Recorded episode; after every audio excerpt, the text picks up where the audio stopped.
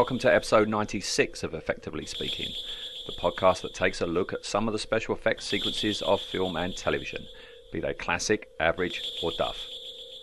I'm your host, Eric Moore, and today I'm joined by Mark McGee to discuss the mobile rocket launcher sequence in UFO's The Cat with Ten Lives. All right, sweethearts, what are you waiting for? Breakfast in bed? Another glorious day in the Corps. Hello, Mark. Hello, Eric. Nice to speak to you again. You almost said see then, didn't you? I, You I did see. you. Yes.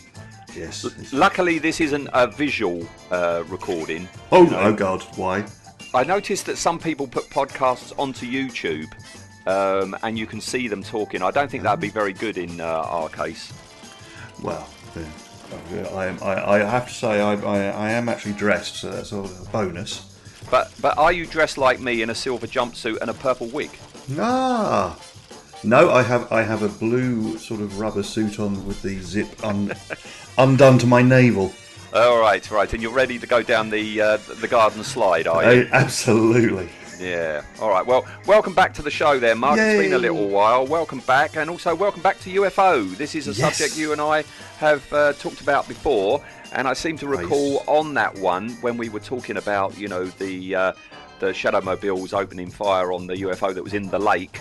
In Hmm. the sound of silence, um, you made passing mention to the rocket launchers, and I said, "Oh, well, you'll have to come back for an episode when we discuss that." So here we are. You were foreshadowing. I was foreshadowing. Mm. Yes, yeah, and um, and I, I like the fact that we've come back to UFO for this story because unlike yourself, I think you said that the shadow mobiles are your favourite piece of UFO technology. Uh, Yes. for me, it's everything that's on Moonbase. I much prefer the Moonbase stuff to the Earth-based stuff. Fair enough. I think it may be because also the, what we're looking at today doesn't really show up. Uh, What two episodes is it? Uh, and very very briefly, so they're not something that kind of sticks in your mind as much probably as the stuff you see on Earth because you see more of it.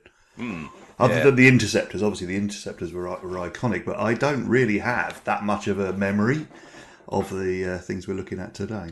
So Do you have a memory of the, uh, you know, that uh, lovely red lunar carrier and lunar module? Do you remember that from when you first watched the show? Not really. No. Again, it's it's it's uh, not the only thing that I kind of sticks in my head was the Moonmobile, Hmm. uh, only because it looked a bit daft. But it was also in a craft book I had when I was a very young young man about utilising ping pong balls, Ah, and it, I didn't make the connection until quite recently. Actually, that actually that was what they were emulating. because we said that on the UFO episode that it's actually that was a, a carryover from Captain Scarlet, and that that that moonmobile in Captain Scarlet actually hopped. That's why it's got That's a strange right. leg affair. Whereas Yes. in UFO they just decided to have it like you know just skim the surface of the moon. Yeah. which which was a, a much better idea. All right. Okay. All right. Well, we're ready to go. You're in your um, little blue rubber flight suit. I'm in my silver jumpsuit. So uh, let's have a clip and uh, we'll get into it. Okay.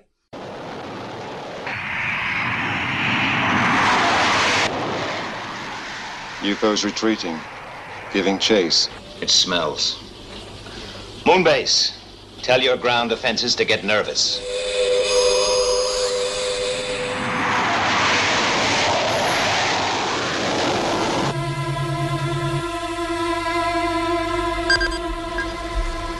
Shadow control. Three more UFOs approaching. Orbital reference. 318.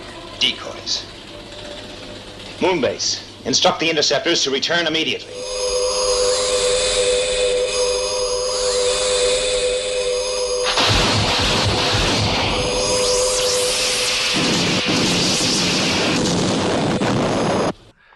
Once, we're um, doing a story where we don't have to fast forward all the way through a show or a film to find the special effects sequence because um, in this case it's right at the very beginning of the show after the opening credits, isn't it?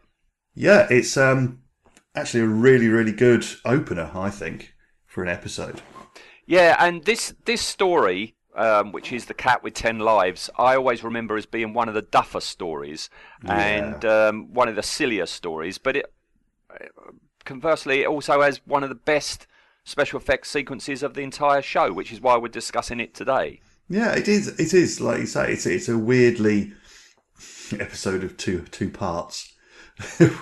With the, I think anytime you introduce, um, uh, are we allowed spoilers for later? Yeah, let's do it. Let's do it. Yeah, yeah. Okay. Psychic cats in, into a sci-fi show, Star Trek. I'm looking at you.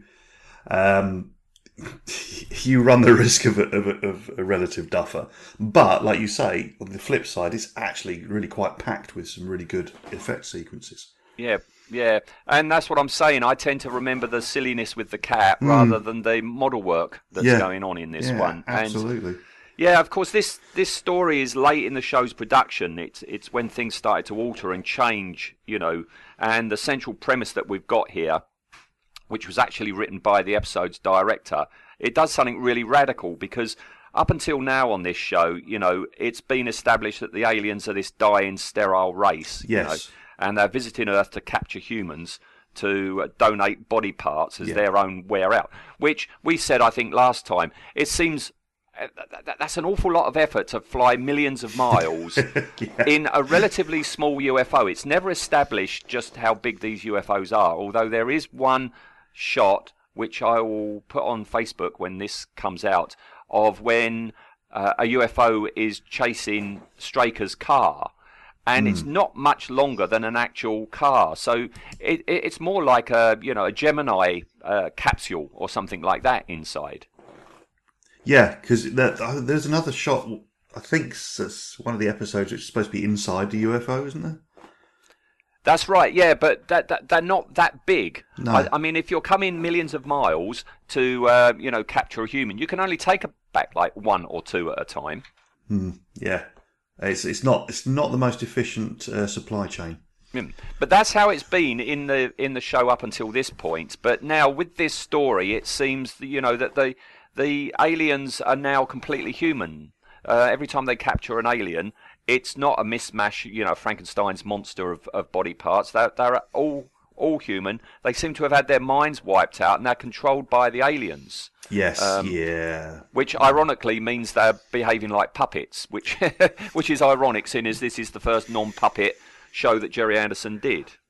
and and, and quite rightly you, use that analogy because what was the central premise of um, Captain Scarlet? That's true. Yes, yes, he was being controlled, wasn't he? Yeah, totally. And and Captain Black is. Yeah, yeah, that's what I mean. It's, you know, it's, it's it's actually Captain Scarlet all of a sudden. Yeah, yeah. And and in this in this story, it's also conjectured that the aliens may not have physical bodies at all, um, but use bodies to contain their consciousness. You know, including the cat of this title. you know. Yeah, well, uh, yeah, and again, that, that's that bit later on, which which amused me immensely, where um, uh, Straker phones up the doctor and says, "Do you think it's feasible that they could do this?" Oh, well, I'll have to do some research. No, yes or no? Well, kind of, kind of. It's like, it's like he just wants his answer that say yes, That's right. because we've only got three minutes left of the episode. So, Come on, wrap it up, dog. yeah. oh no, I need to do some extra research. Yeah. All right. Well, just prior to our sequence starting, it's as I say, it's the very beginning of the show, and um, you've got this nice shot of Moonbase. You go inside Moonbase, and the Moonbase base operatives there, they're just staring at screens. They're not doing anything at all. They're not talking. They're just No. staring. You know. Which is a bit odd. I mean, is that what they do for hours on end until they get a contact? Yeah, they must be really good at a party. Yeah, it's Nina, isn't it? The the um, the lady there, and yeah, she's just staring at the screen. Yeah, that radar, you know, the World War II radar thing that's just going round and round and round. Yes. And uh, and they yeah they get a contact. Three UFOs are approaching Moonbase, and immediately we see something we've never seen before, which is these mobile rocket launchers, Yes, which we love so much. Yes. Ground Um, defences. Ground defences, yes. Um, I think that I think they're shown one more time on the show's history. Yes. Uh, before they've um, forgotten about. Yeah. And uh, yeah, these terrific slab-like tanks uh, Yeah. with nifty launch, uh, rocket launchers up on the top. Yeah, I actually, you know, like as I said, I don't really recall these very well. I had a very sort of vague recollection of them being quite basic and boxy. But actually, the detail on these things, they're really nice. They are very I actually nice. quite like them. And I like the colour scheme. I like the colour scheme of them being sort of like a you can't tell. It's either a silver or a white, but with a gold nose Yeah. to them. Yeah, but that, that took me three three viewings to actually spot that. Oh, really? Yeah, I was just like because there's there's one scene which is a little bit close up, isn't there? Which we'll probably talk about in a sec. But uh, Yeah. where that actually like shows, and it's like, oh, that's that's cool. That makes makes sense. Yeah, and they're a lovely design, and I think very much inspiring Moonbase Alpha's tanks. Yeah, that, that were to come trundling along like five years later. Um, I'm, I'm sure Martin Bower took inspiration for, from these to make his three that he did for Space 1999. You'd imagine so, and, uh, and also I just think it's, it's probably because they just recycle the same sort of basic uh, elements, don't they? Oh, we'll talk about that shortly. We'll I knew we would. Yes.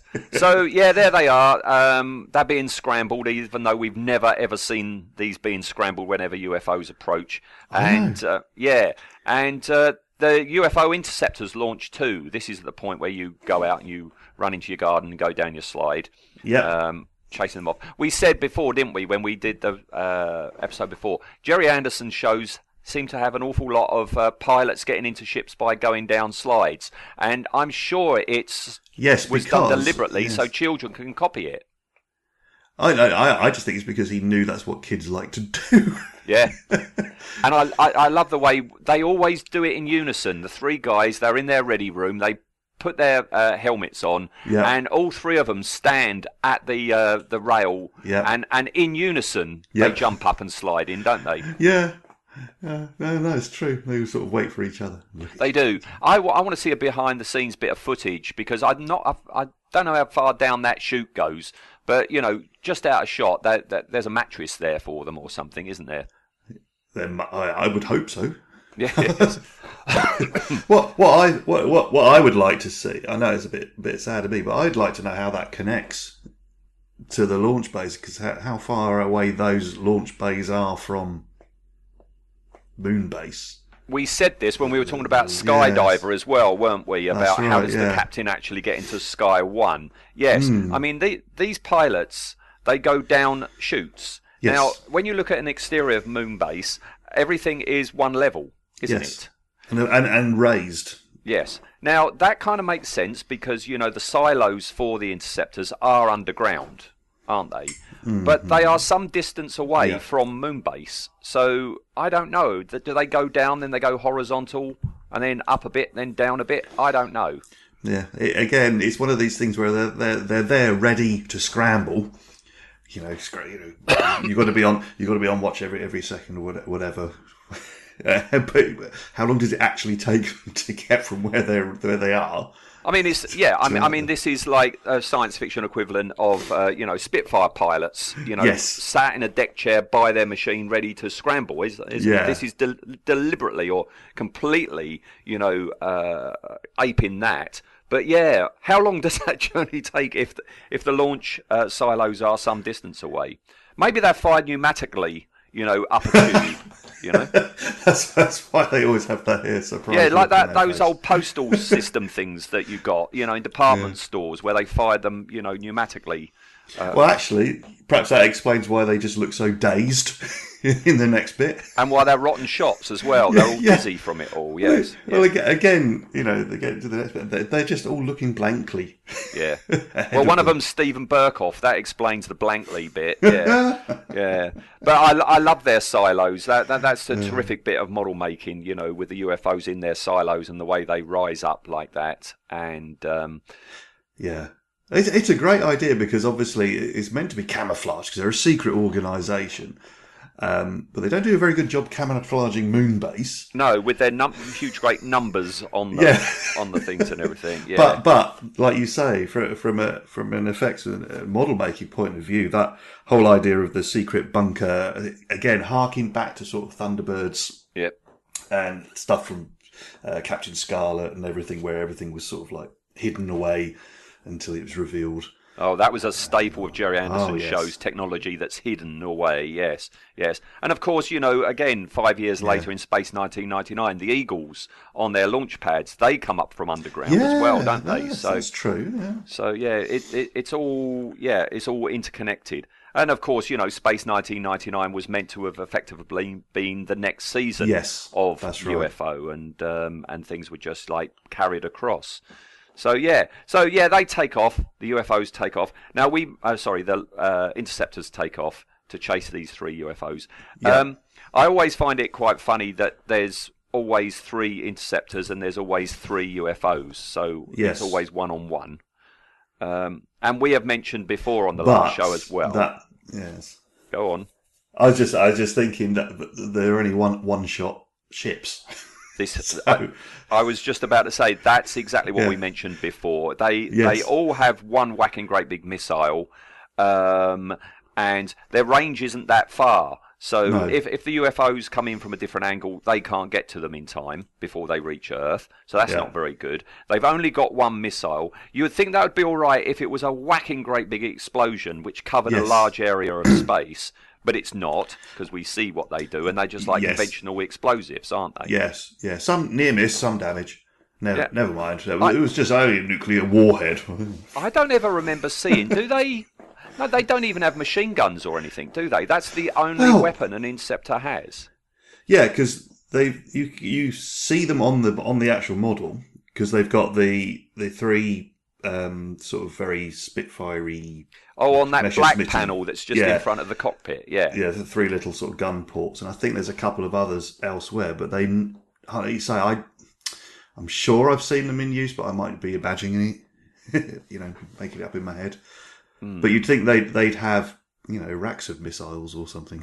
You would think they on. would have more than three interceptors as Yeah. well, you know, but because there is mention in, in another Yes. story about, you know, uh, Straker wants more funding to build like two or three more moon bases. So we know this is the only moon base there is, which only has three launch silos, which each contain one interceptor.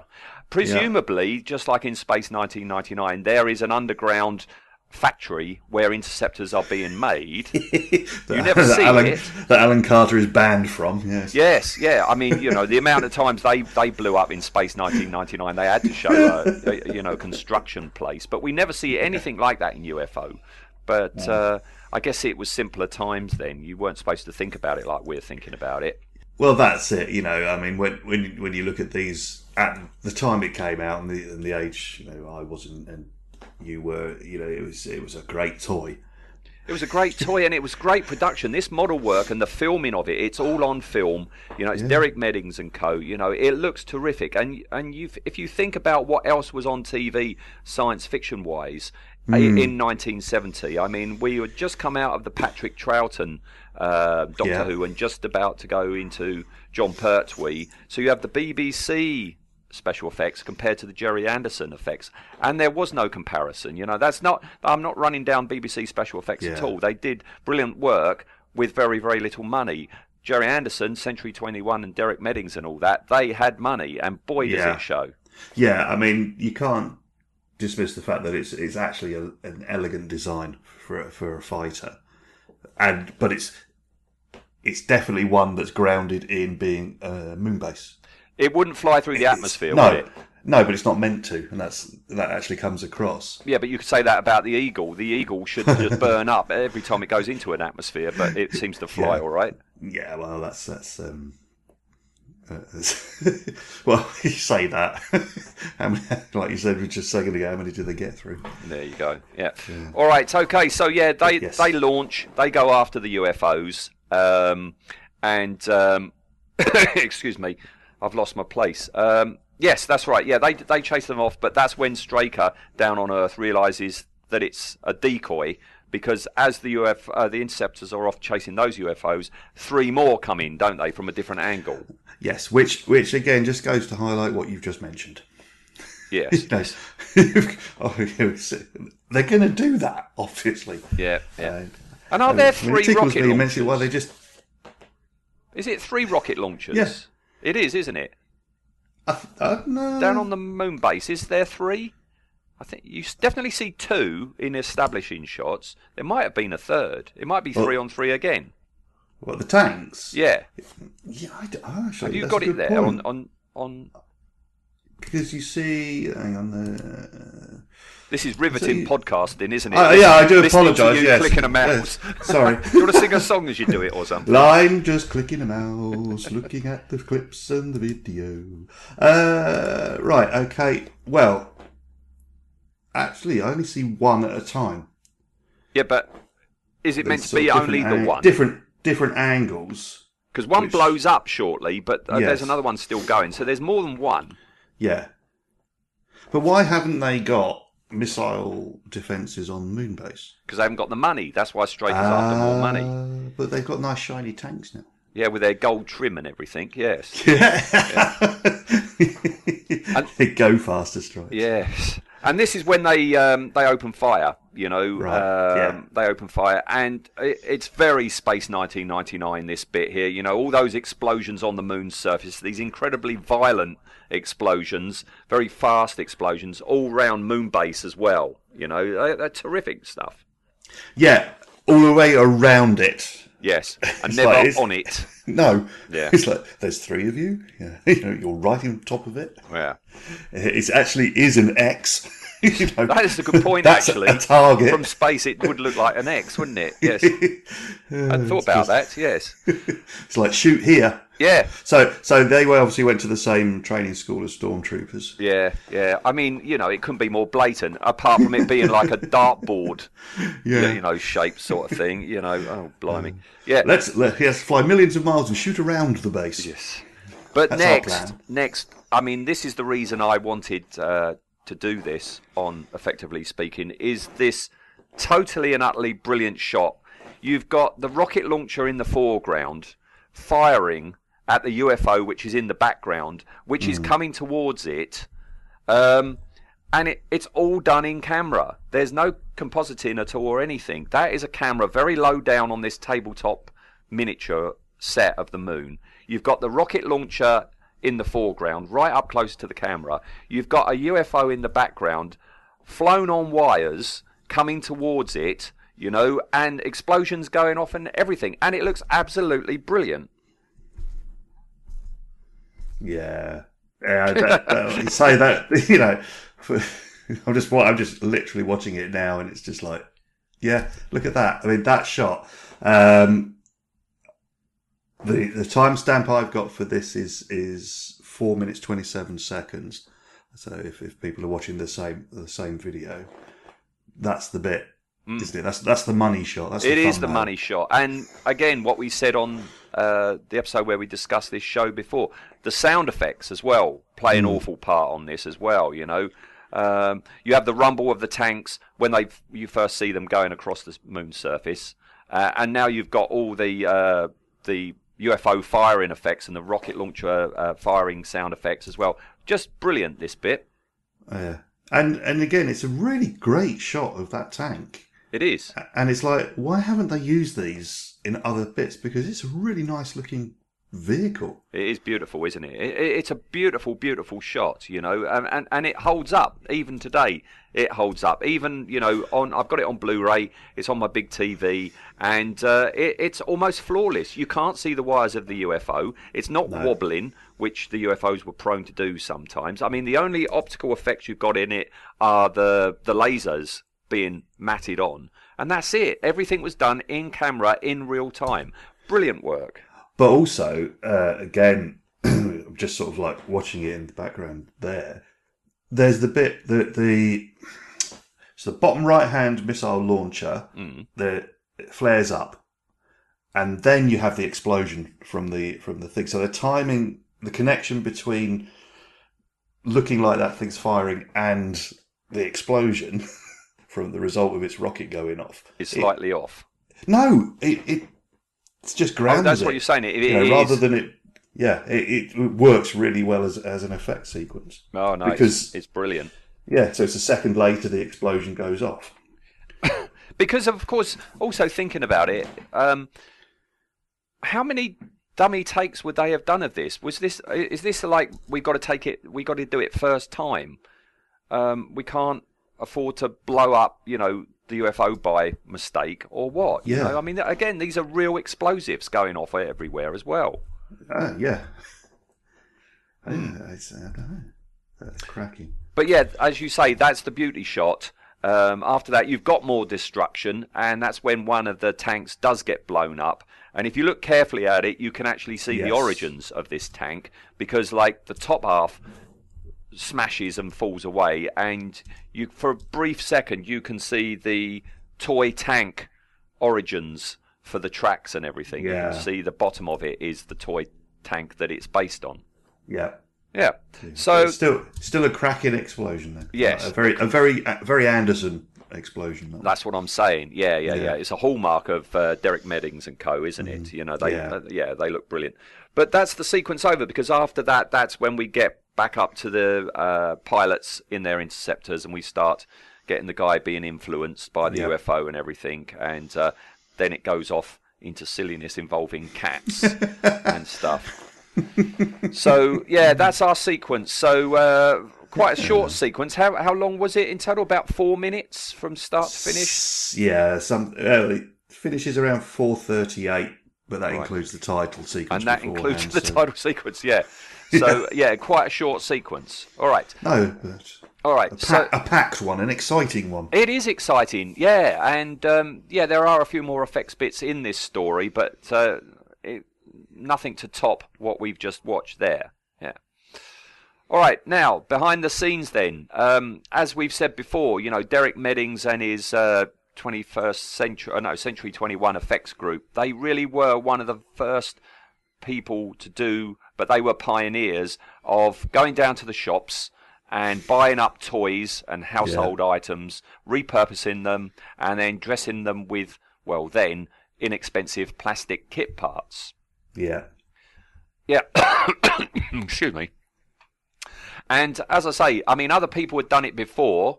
Um, you know, the BBC were doing it before as well, um, but not to this degree and not with as much finesse. I don't think. I mean, they they they absolutely could take anything and convert it, and the skill and the expertise that they did it. I mean, it's a different Gerry Anderson show, but you know, Captain Scarlet, Thunderbirds, you see these beautiful Yeah. sets with these craft.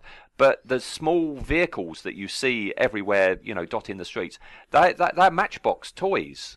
And they were Matchbox toy cars that were just repainted, but they looked terrific. yeah, Yeah. I mean, sometimes, yeah, in the Gerry Anderson shows, and I think, yeah, one next year that we're going to be talking about, which is the very first uh, Captain Scarlet story. When you see the Mysteron city on Mars, it's very obvious that some of those buildings are actually colinders yeah. that, that have been turned upside down and painted, and you've got the infamous uh, uh, lemon juicer, haven't you, in Thunderbird Yeah. One's launch bay? you know, That's right. I was just about to mention that one. Yeah. Yes, so, but no, terrific. Go out, go down to Woolworths, get something, um, cut it up, turn it around. An old lampshade could be anything, you know. Stick some kit parts on it. You've got a new craft. You've got another, another vehicle, and of course, that way of model making is what, as I say, they were pioneers on. You know, the next generation came along. Martin Bower doing exactly the same thing on Space 1999, which he then went on to do on Alien.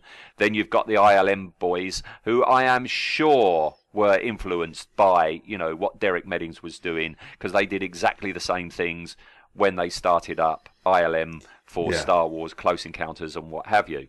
Yeah, absolutely. You know that idea of detail with realistic, realistic detail. Well, you and I um, still do it, don't we? You and I, when yeah. we, we make something, we're still looking, you know, in the pound shops, looking for a globe that we can stick bits on. The only problem with it, of course, is that you know, model kits aren't cheap anymore. Um, and if you want an old one because you need a certain piece to stick on your, you know, recreation of something, they are massively expensive. The old vintage kits. Yeah, I mean, there's a whole subculture now, isn't there, of, of those studio scale modelers Hmm.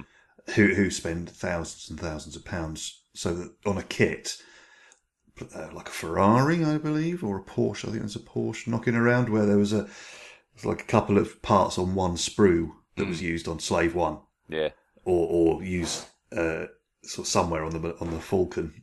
So they spent thousands of pounds on this model kit and for one for one piece. Well, I've seen a lot. What a lot of people do now when you need repetitive use is they they take silicon molds now and they'll just cast them. You know, I mean the escape pod in um, uh, no, not the escape pod, the the probe droids launch vehicle at the beginning of Empire Strikes Back. That was like six of those eight wheeled armored cars by Tamiya, German armored cars from World War Two, and you would have to buy six kits to do that, you know, and that's just prohibitive. So a lot of people, yeah, they'll buy one now, and you know, uh, you can cast things very smoothly and crisply now, and that's what a lot of Yeah. people do now. Yeah, and three, uh, once 3D printing gets to that detail level without it being such a pain to clean up, Yeah. you know, that's going to make that even even easier to do. One thing I did notice, I'm, I'm just looking at a shot at 4 minutes 23 seconds, which is a nice close up shot of, of one of the tanks there. Do you know what it reminds me of? Go on. Terrahawks. I, when I was saying about the Moonbase Alpha ones, I was thinking, yeah, mention Terrahawks. Uh, yeah, you know, the, the slab tanks on Yeah. Terrahawks. Yes, no, it is very much like that, isn't it? yeah. Yeah. Which is, but I think this looks nicer. I don't know why. Oh, I've got a problem with Terrahawks. I've never liked Terrahawks at all. No. All right. So Uh, yeah. T- Tina Turner villain. Yes. Let's oh yes. Yeah. that. Forgotten about Um, that. Yeah, Zelda, wasn't it? Yeah. So, I have a question Go on. because I am a curious fellow. Were these manned or unmanned vehicles? You know, that thought has never occurred to me. I'm guessing they are. You didn't have robot driven things. I mean, you had Sid, didn't you, who was like, Yeah. he was an orbiting computer. I, I'm, I'm, I'm guessing they were manned. But I guess what makes you don't think that, there's no windows on these tanks, are there? But there is. There's there's one right at the front. No, I think that's a grill because you know I um, last year I thought I'd have a go at making my own version of that, and so I was researching and, and, and looking at photos. I thought that was just a grill. I don't think it's actually a window because it, it, can't be a window because you're looking straight ahead. You're not looking Well, up. this top. is what I was thinking. I mean, I'm looking at, like say, this, this shot now, and I'm sure I can see a little glimmer of glass. Oh, really? Set set back because it's quite an inset, and then there's like, but you know, I, I I'm quite happy to be mistaken. No, that works though. I mean, it, ju- it just seems weird, though, like you say, because it's a rocket launcher that's, that's stepping up, unless it's potentially something like um, what was the, what's the one in Captain Scarlet that they drove backwards? oh, the SPV. Yeah, Yeah. No, no, no, that does work. If that is a window for just driving the the tank and then the actual aiming part of it is Hmm. all via radar or, or video camera, no, that works. Yeah, in which case those people have been uh, trounced, haven't they? yeah. Although I did, I have read somewhere that someone said, "Oh, that they're unmanned," but it's not, I don't think, like you say, it's not confirmed or denied or No, you don't see anything like that in anywhere. UFO at all, do you? No. No. No, I think they're manned, yeah. Hmm. All right, well, as usual uh, on Century 21, um, Derek Meddings came up with an awful lot of designs uh, in conjunction with Mike Trim, the, Hmm. the designer Mike Trim. Uh, that they would come up with a design together, and it's usually Derek Meddings would come up with an initial sketch, and then Mike Trim would refine it, wouldn't he? Yeah, Uh, a, a big example being the interceptors that we've got in this sequence. If you look at uh, Derek Meddings' original sketch, it's very real world um, uh, space technology with a whacking great big missile on it. It's it's Mike Yeah. that um, put in the lovely curvy shapes to it, wasn't it?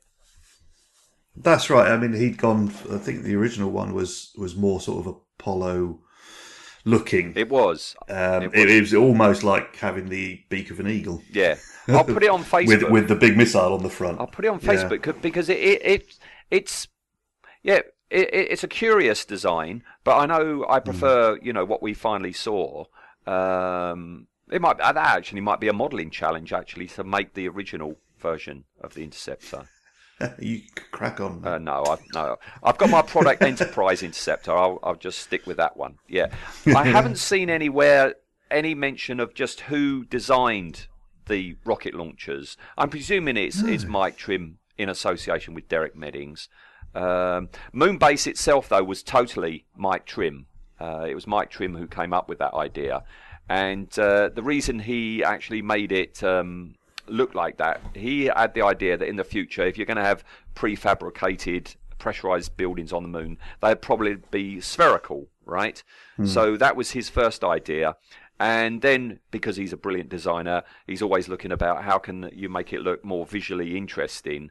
Um, to make it look more appealing, he took inspiration from apparently back then in the late 60s, he says there were lots of cardboard kits that were out at the time that were made up from pentagons and other geometric shapes. So that's why he had the uh, the domed buildings being made up of shapes like they are. Right.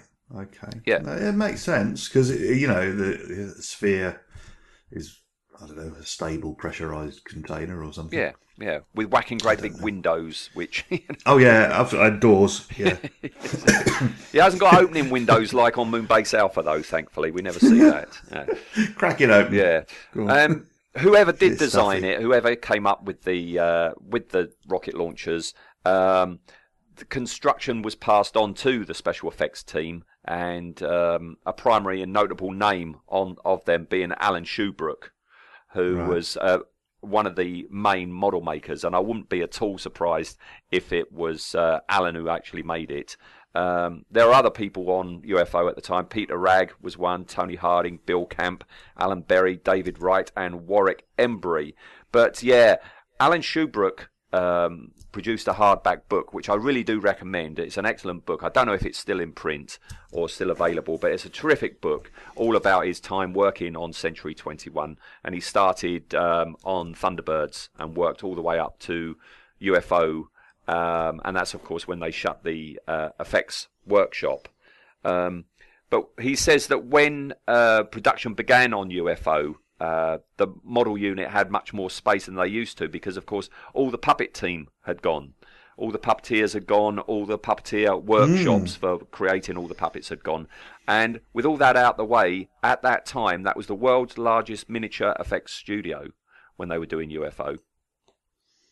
Doesn't surprise me. No, no. So yeah, construction of the rocket launchers is is relatively unknown, apart from the fact that uh, they were doing what they did on all the Gerry Anderson shows, is that they used toy tank uh, uh, chassis for the bases. Yeah. They would strip everything Top. off the top.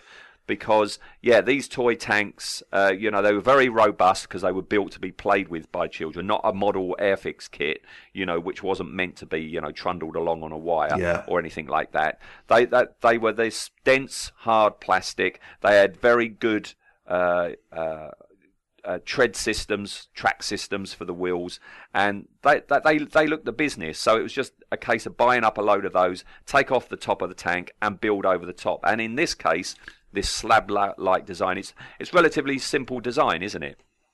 Yeah. Um. uh, The Tiger Joe. Is Tiger it? Joe, The, uh, yes, yeah. The, the tanks, That's yeah. the one. Again, rare as hen's teeth. Yeah, it- days. because everybody like us is looking to, to buy them. I'm so glad that you know Yeah, Airfix. But, but yeah, I I was going to say, I, I, I'm so glad that Airfix have re-released so many of their kits, and they are still available. But the the days where you could buy them out of pocket money are long gone because it's great. Yeah, it's great that you can, you know, if you want to do like a Ma- Martin Bower recreation of something he did on Space 1999 that used, say, the Hawker Harrier, the 124th Hawker Harrier, Yeah. you can go out and buy it. But they're like, you know, 70, 80 pounds now. Yeah. You know, there's a spaceship I want to recreate from Blake 7 that used four Airfix Saturn 5 kits. God, And- and- God, good luck. Yeah, but they're like thirty pounds each. Yeah, You know, I can't justify that. and they're not exactly the same, are they? no, no. So yeah, I mean, and yeah, th- yeah, this uh, this to- toy tank, yeah, rarer than hen's teeth, um, and most people that are buying them are throwing away the box, you know, and Yes. throwing away most of the toy because all they want Yeah, is the treads. the chassis. Yeah. Yeah, yeah, Yeah, absolutely. Anything studio. I mean, you've got to think how big these things were, these Yeah. models, as well. Um, but then, of course, in your head, you're thinking, okay, well, actually, this was the size that the SHADO Mobiles were yeah. um, as as well.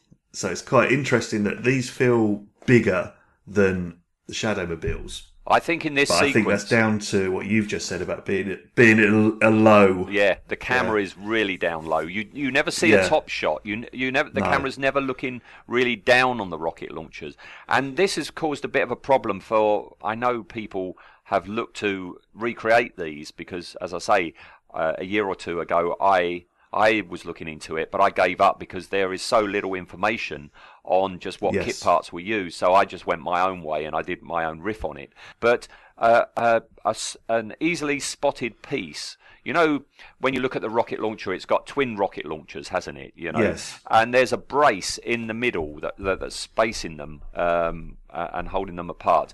That is from the Yeah. Honest John kit, the 140th Honest John kit, which is incredibly rare now. You know, you just don't get that. Because they used them all on these shows. That's exactly what they did. I mean, you, you know, Derek Meddings did go to Airfix and uh, and and just buy up, um, you, you know, at discount all these model kits. You know, yeah, Do you, do you know what I was just saying before about this potential window at the front? Hmm. I'm looking at four minutes five seconds, which it's a different front to the tank. so there it there must be more than one then. Yeah, it's a, it's a more simplified one than the one before. See, I, I don't dare open up another window on, on this laptop. I, I haven't said, but this is the inaugural uh, recording with my my laptop, and um, I I don't dare open up YouTube and try you know running that at the same time for fear of what it might do to this recording. But what I'll do is afterwards, I, I'll, I'll get some screen grabs and do a compare and contrast and just see how many there are. Yeah, because also on this foot, one foot that's four minutes five seconds in, I kind of recognise two of the side parts from other uh, Anderson stuff. Right. So it just looks it just looks very familiar, like off the side of the mole, um, which doesn't surprise. What, what was it like a fuel tank? Um, What are you talking about? Those square things that are on the front of Thunderbird 2's pods and things like that that they used everywhere. Yeah, and and, called. and on the and on the side of the mole chassis, right. Oh, I know what you're talking Um, it's about. like yeah, it's like a missile. yes, yeah, it's like a fuel missile poddy high type thing or something, Yeah, isn't it? yeah, Yes, yeah, Yeah. yeah. Because it's not like you know. I mean, there were there were clearly three different. Uh, lunar tanks in Space 1999 because Martin Bower made three and made them all distinctive. One looked like an eagle, one had a Yeah. bubble, didn't it? Yeah. Um, Yeah, I've, I, I I got some resin kits of those Hmm, actually, and they they are nice kits. Although to my to, to my knowledge, nobody's ever produced a, a garage kit of these uh, rocket launcher tanks, and uh, yeah, it's a real shame. I mean, you know, Product Enterprise, you know, ten years ago or more, you know, when you could go into your local model shop and you can get your, your you know your interceptor and your UFO and your Eagles and stuff like that. They, it's a shame they didn't keep going and, and produce all the technology from UFO. That would have been really nice. because because there isn't a huge amount. There's not like a massive range like like you do like like the recent thing um, with that uh, build your own Thunderbird Hmm. two, where actually you don't realise how many different pod vehicles there actually were Indeed. until someone has has them all in front of you. From a from a sort of a tech tech point of view, on particularly on Moonbase, there isn't a huge amount of No, it. no. Is it di- different? Well, you've got these rocket launchers, you've got the interceptors, and you've got the lunar carrier, lunar module, and then that mobile thing. I think that's Yeah. it. That and the moon base itself. I think that's that, that that's about all you've got technology wise that belongs Yeah. to SHADO on the moon. I know there's there's other moon bases on the moon. You know these science research places, but uh, that's all you've got in the way of true. SHADO things. Yeah. yeah. All right. Okay. Well, that's that. That's that. I mean, we've we've discussed in the last one how the uh, UFOs flew, which to me is still genius. You know that uh, uh, the top half is clear and doesn't rotate. The bottom half is does rotate, and it's got you Yeah. know reflective foil on it, so it looks like the whole thing is uh, turning. It's only six wires holding that up, and uh, yeah. Um, I- I, still think that's genius that you could actually have a spinning, you know, UFO like that. With all our talking done there, Mark, yeah. uh, you know what happens. Um, you Yes, and it's interesting and it is just the sequence. Forget the Yeah. forget the cat and all the silliness. As an effects sequence, what do you think? I'm liking it, and it's not one that I remember um, from the first time it was on, uh, but I have now watched it uh, 16 times in, in a period of, of, of uh, particularly today. I watched quite a few, quite a few times. I actually really liked it as a sequence. It was very exciting.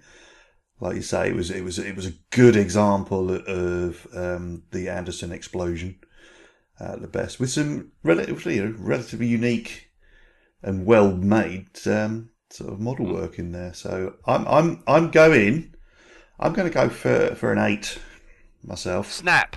That's exactly what I've got.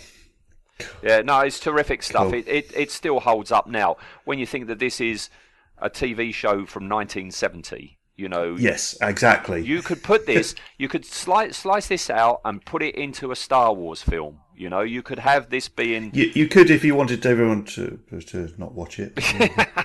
an Um, old Star Wars film. oh right, okay, yeah, yeah, no, yes, absolutely. I mean- yeah, because there are that echoes of of, uh, of that going on. Yeah, you there? can see this. Yeah, yeah, yeah. Um, aliens. You look at aliens. You know, um, the the dropship landing and stuff like that. Any, exp- yeah, yeah. The explosions in Aliens, all very Derek Meddings like, aren't they? Yeah, and that's a film that doesn't really hold up to to Blu-ray. No, no, no. You can see the. Um, that's exactly what I'm saying. You can see the flaws in that. But here we are, 1970, for a TV show. Yeah, And it's Derek Meddings and co. You know, they were at the top of their game. They started off, you know, Yeah. uh, Fireball XL5, going through the puppet shows. Each time the show would change, you know, the, not only did the puppets become more refined, but their their techniques, their filming techniques, their experience and knowledge grew and grew and grew. And each time you had a new Anderson show, you know, the uh, the, the bar for the model work and the effects work was raised higher and higher. And here we are at UFO, and yeah, top of their game stuff. Fantastic work. yeah, absolutely. All right, well, that's us done then, uh, Mark. Cool. Th- th- Thank you for that. Um, No we've been worries. talking good stuff um, um, the last times we've been talking. I'm, I'm thinking next time we talk, I'm going to have to, you know, find a duffer one for you. Fine, fine by Fine by you. All right, well, thank you, Mark. Thank you, everybody out there. No, thank you very much. I will thank the laptop when I know that this is actually uh, recorded okay as well. All right? All right. Okay, Mark. Speak to you soon. No, no worries. Speak to you later. Bye bye.